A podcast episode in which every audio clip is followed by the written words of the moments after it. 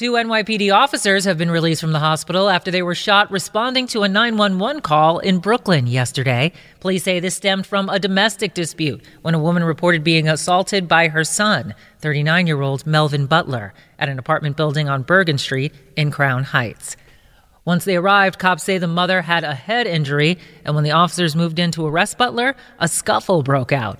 That's when NYPD Chief of Department Joe Kenny says the suspect allegedly grabbed one of their guns and started shooting. One officer is shot in the left hand, another officer is shot in the left thigh. Both officers are being treated here at KCH and are recovering from their wounds. Butler himself is shot multiple times, and he is listed in critical but stable condition. No charges have been filed so far. Audacy celebrates Mother's Day, brought to you by T Mobile. You can count on T Mobile to help you stay connected on America's largest 5G network.